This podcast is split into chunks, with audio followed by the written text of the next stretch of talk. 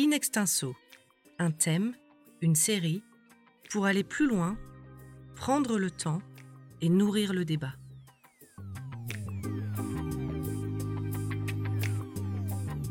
Bonjour Laurent Bibard. Bonjour. Je vous propose de poursuivre nos promenades philosophiques autour des sexualités pour mieux comprendre les enjeux des vifs débats actuels. Nous allons voir ici combien la conception et la construction sociale du féminin et du masculin répondent avant tout à des questions d'ordre politique, et ce depuis toujours. Alors, dans votre livre Phénoménologie des sexualités, publié aux éditions L'Armatan, euh, vous remontez à Aristote et selon Aristote, la vie politique commence par la vie conjugale. Alors, est-ce que vous pouvez nous dire, qu'est-ce que vous pouvez nous décrire, quel est le cheminement de la première notion, la vie conjugale, à la seconde, la vie politique alors d'abord, euh, c'est tout à fait important. Hein. Euh, Aristote est emblématique parce qu'il définit l'homme comme l'homme au sens femmes et hommes, évidemment, hein, comme animal politique. Euh, et, l'enjeu est celui-ci, c'est tout simple, hein, c'est que la seule force dont ont très longtemps disposé nos ancêtres était le nombre, parce qu'il n'y avait pas les outils, les armes euh, suffisants pour euh, armer une communauté. Là, on peut dire avec, un peu, avec beaucoup d'ironie qu'actuellement, on peut se massacrer sans être nombreux parce qu'on a des armes extrêmement puissantes. Et donc, nous n'avons plus besoin d'être nombreux, donc de nous reproduire activement pour pouvoir défendre une communauté. Il faut se représenter que pendant des millénaires, c'est-à-dire l'avènement de l'humanité, et ce n'est pas seulement chez Aristote et donc dans le monde grec que cela est vrai, c'est partout, la seule force étant le nombre, à cela vient s'ajouter une deuxième observation, c'est que nos ancêtres ont compris, euh, il faudrait repérer quand du point de vue anthropologique euh, et préhistorique, mais que c'est par la relation hétérosexuelle féconde qu'on fait des enfants. Autrement dit, que sexualité et reproduction sont inséparables. Et du coup, ils ont observé très tôt, toutes les communautés du monde entier ont observé très tôt qu'il y a un rôle, on pourrait dire politique, fondamental à la sexualité, parce que c'est grâce à elle qu'on est nombreux et donc qu'une communauté peut se défendre. Donc il y a un rôle politique fondamental de la sexualité. Et du coup, Aristote, lui, dans euh, la politique, ou on peut le traduire euh, également autrement, les politiques, en tout cas dit l'homme, au sens générique du terme, femmes et hommes, est un animal politique et la cellule de base de toute vie collective, donc de toute vie politique, c'est la famille. Alors un dernier point important, peut-être sur le qu'on que nous y reviendrons tout à l'heure, mais euh, la, vie ne s'épuise pas pour Aristote, loin de là, euh, dans l'élément politique dans la vie collective. Elle est euh, la vie politique est destinée à assurer la base qu'il faut pour une vie tout à fait autre qu'on pourrait qualifier avec ses propres termes d'ailleurs de vie contemplative. C'est encore autre chose, c'est la vie de l'art, de la culture. Mais toujours est-il que sexualité et politique, et réciproquement politique et sexualité, sont à l'origine inséparables, ne serait-ce que parce que la seule force dont disposèrent les communautés humaines à l'origine était de se reproduire et d'être nombreuses. Est-ce justement le besoin de faire nombre qui peut expliquer la discrimination des relations non fertiles, par exemple des comportements homophobes qui subsistent aujourd'hui à contretemps finalement d'une histoire contemporaine marquée par un temps de paix inédit à l'échelle de l'humanité? Alors, euh, non seulement un temps de paix inédit, vous avez parfaitement raison, mais également des technologies qui permettent de séparer la reproduction de la sexualité comme on a séparé il y a pas mal de temps la sexualité de la reproduction grâce à la contraception. Mais là où je pense que vous avez parfaitement raison, c'est que quand il y a de l'homophobie, quand il y a des haines euh, à propos de comportements sexuels qu'on peut qualifier de, différents, qu'on appelait auparavant déviants, quand il y a euh, des, comment dire, de la moquerie à l'égard de l'impuissance euh, virile, etc., ce sont des sentiments très, très archaïques, mais qui n'ont rien de moral à l'origine. C'est-à-dire que la condamnation de tout comportement qui ne conduisait pas à une reproduction effective des humains. Et ces comportements-là étaient des comportements orientés différemment que en direction d'une relation hétérosexuelle féconde. Autrement dit, les seules relations sexuelles utiles politiquement, utiles pour les communautés, étaient les relations hétérosexuelles fécondes, tant qu'on n'avait pas les technologies pour avoir une relation hétérosexuelle féconde et que sans, pour autant faire l'amour. Mais autrement dit, la valorisation sur le plan de la vie des communautés, donc sur le plan politique, de l'hétérosexualité était, était capitale. Et du coup, la condamnation de toute, comment dire, activité sexuelle ne conduisant pas à la reproduction avait une racine non pas morale, non pas psychologique, mais politique. Et de fait, euh, les homosexualités féminines et masculines ont longtemps été interdites. Le célibat n'était permis que dans des conditions, des contextes religieux très précis. L'impuissance virile était sanctionnée. Autrement dit, toutes les situations ne favorisant pas la reproduction et donc la production des humains étaient condamnées. Alors, certainement, actuellement, les comportements homophobes, régressifs et autres sont des remontées lointaines euh, de, ces condamnations archaïques et n'ont pris de caractère moral qu'avec le temps. Maintenant que nous pouvons euh, nous reproduire sans nécessairement avoir de relations hétérosexuelles fécondes, les situations changent qualitativement, évidemment. In extenso, un thème, une série, pour aller plus loin, prendre le temps et nourrir le débat. Alors, on a parlé d'Aristote. Euh, on va revenir un peu plus près de nous dans le temps. Vous nous avez expliqué dans les précédents épisodes qu'il y avait un, basculement qui s'était opéré avec les humanismes de la Renaissance, un basculement qui se matérialise en ce qui concerne les liens entre sexualité et politique, avec Hobbes notamment et son fameux L'homme est un loup pour l'homme, homo homini lupus. Alors, c'est tout à fait essentiel que de, On a déjà parlé de Hobbes précédemment, mais on ne comprend bien l'événement et la rupture qu'il a voulu provoquer qu'avec euh, ce, à quoi vous, vous ouvrez la porte, et je vous en remercie. Ce que fait Hobbes, c'est qu'il dit il n'y a pas de pensée politique euh, sérieuse jusqu'ici parce qu'on n'a jamais réussi euh, à, à, empêcher les guerres civiles. On avait déjà évoqué ça dans un précédent podcast, à mon souvenir. Et Hobbes dit il faut inventer une nouvelle manière de comprendre la politique.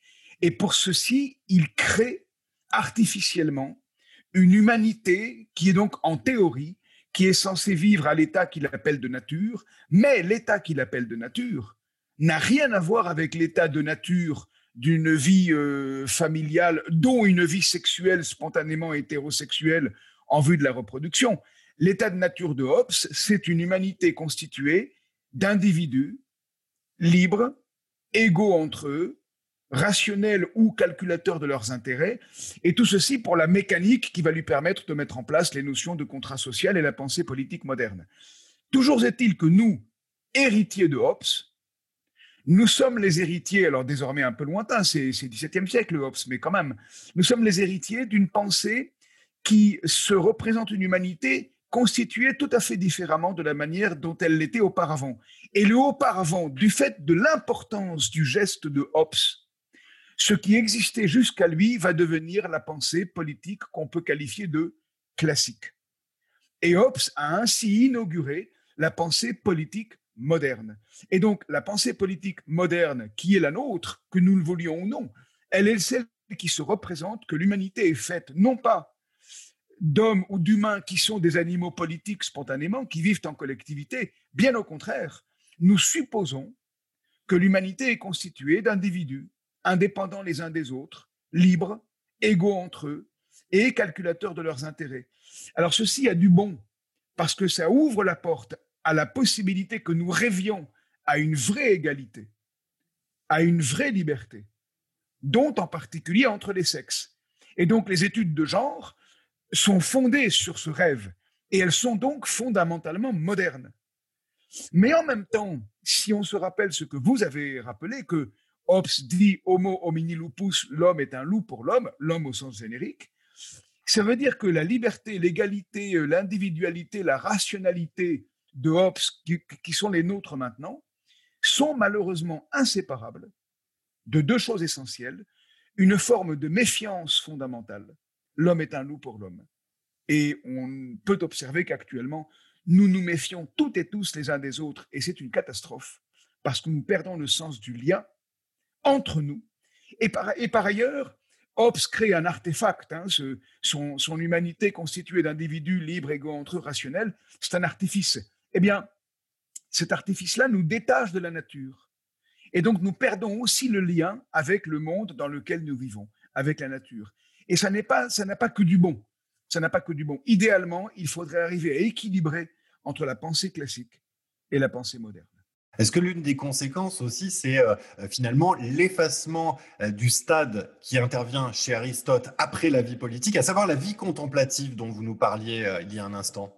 Alors, il y a de ça, pourquoi? Parce que l'anthropologie ou la manière dont Hobbes construit son, son idée de l'humain qui est la nôtre, des individus libres, égaux, entre eux et rationnels, n'est autre que l'anthropologie à la racine de la vie économique moderne, mondialisée c'est l'anthropologie de la théorie économique libérale. Je n'ai rien contre le libéralisme, c'est pas ça qui est en jeu. C'est en revanche le caractère exclusif du libéralisme.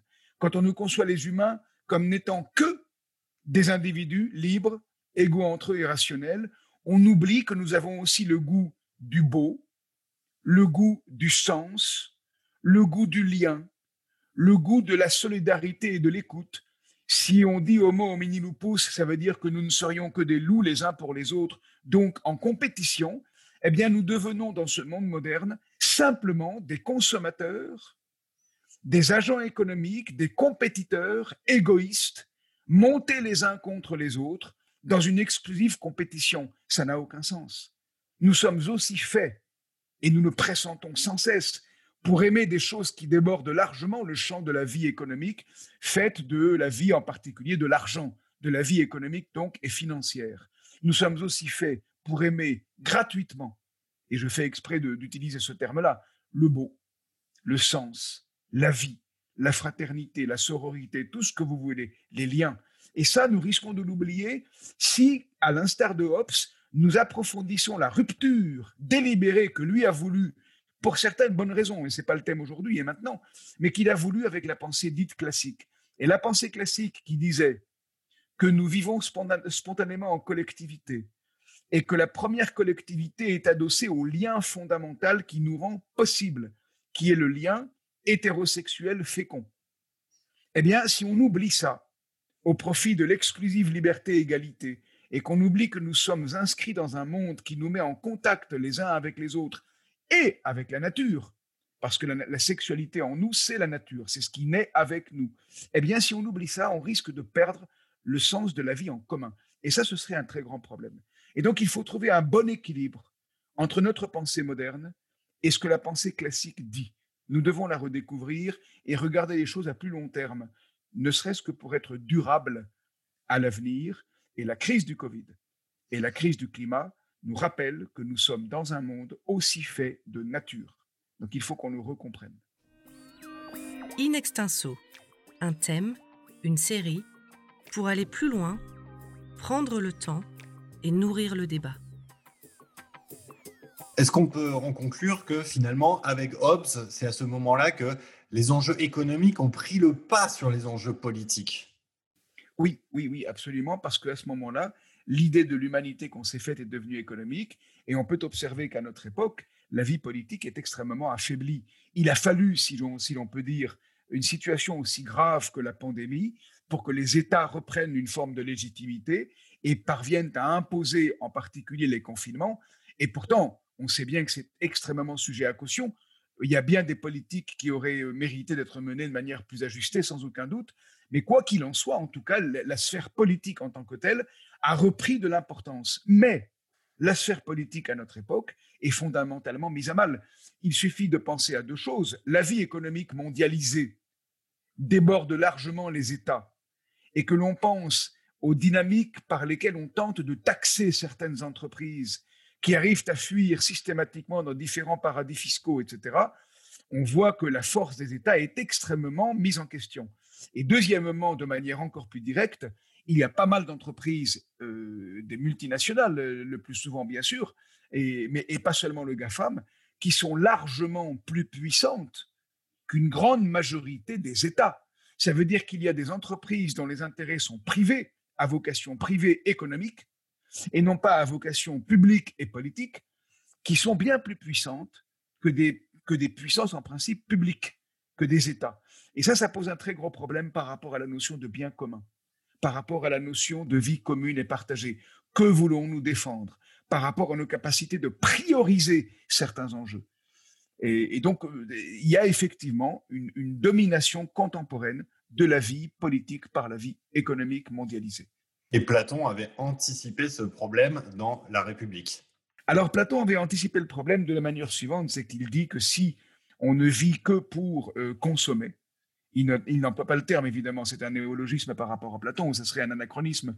Mais en gros, si on ne vit que pour consommer, pour se nourrir, pour se reproduire, si on ne fait que ça, et qu'on ne déborde jamais notre existence en direction d'autre chose, alors nous vivrions, dit-il dans la République au livre 2, comme des pourceaux. C'est-à-dire que nous ne serions là qu'à barboter, à consommer. Moi, je suis très, très préoccupé hein, quand j'entends que l'on consomme de la musique, que l'on consomme de la peinture, que l'on consomme, allez, de la philosophie, pourquoi pas, hein, que l'on consomme mais c'est une catastrophe parce que c'est ravaler tout ce que c'est avec quoi nous sommes en contact au rang d'un consommable euh, tenant de la vie économique. Moi, on pourrait dire également qu'on consomme des hommes et des femmes hein, dans l'amitié et l'amour.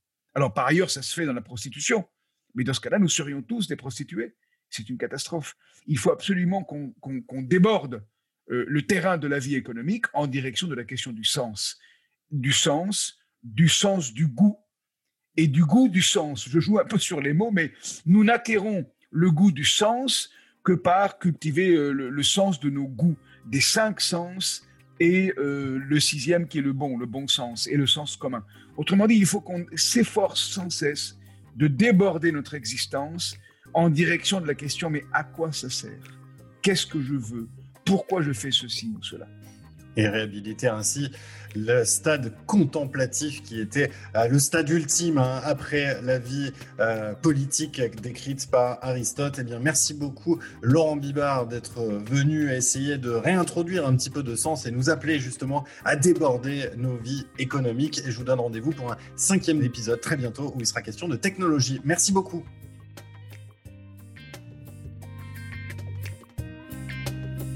Retrouvez tous nos podcasts sur theconversation.fr.